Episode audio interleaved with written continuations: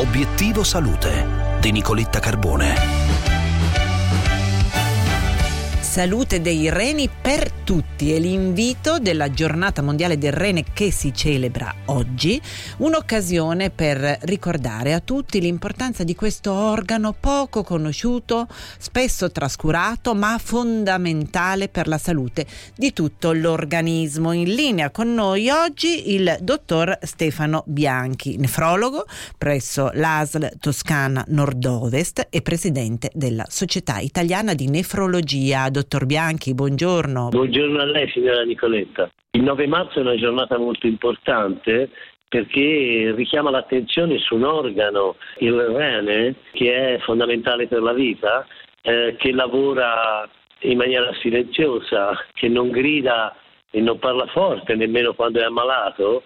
Quindi è una giornata importante per richiamare l'attenzione su un organo e su malattie, quelle eh, renali, che troppo spesso vengono, eh, non dico dimenticate, ma non vengono tenute in adeguata considerazione. Dottor Bianchi, infatti le malattie renali sono spesso a lungo ignorate e vengono purtroppo diagnosticate quando il rene è già danneggiato. E allora le chiedo, dottor Bianchi, quali sono le indicazioni che ci possono aiutare a fare una buona prevenzione? Allora, le rispondo in, in due punti. Eh, il primo punto è prevenzione primaria, cioè eh, fare tutto il possibile perché la, una malattia renale non si instauri e questo richiama all'adesione a corretti stili di vita. La dieta, la dieta mediterranea, che tutto il mondo ci invidia che noi ci siamo un po' dimenticati, ehm, l'introduzione di una quantità moderata di proteine e di grassi animali, un uso del, del, sale che sia inferiore a quello che noi italiani comunemente facciamo, introduciamo il doppio del sale che è raccomandato dalle linee guida.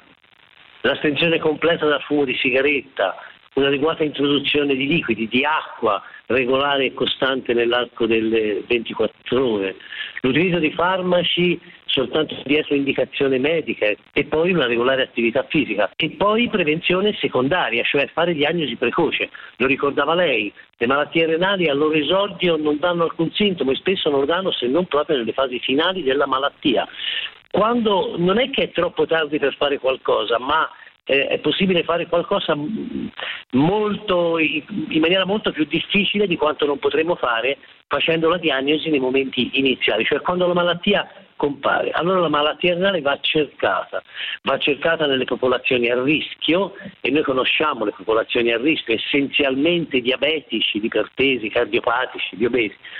Ebbene, in queste, in queste popolazioni l'esecuzione di un semplice esame delle urine e di un semplice esame del sangue ci permette non di fare diagnosi, ma di capire se la malattia renale è presente o non è presente. Bene, per oggi è tutto. Vi lascio a Mailog con Gianluca Nicoletti. Vi auguro un buon ascolto. Oggi sulla pagina video di Obiettivo Salute, sul sito di Radio 24 e sul sito del Sole 24 Ore è disponibile la videopillola eh, dedicata al disagio dei nostri ragazzi. Vi auguro un buon ascolto e vi ricordo la nostra serie video disponibile sul nostro sito e sulla pagina Facebook di Obiettivo Salute. Grazie, buona giornata.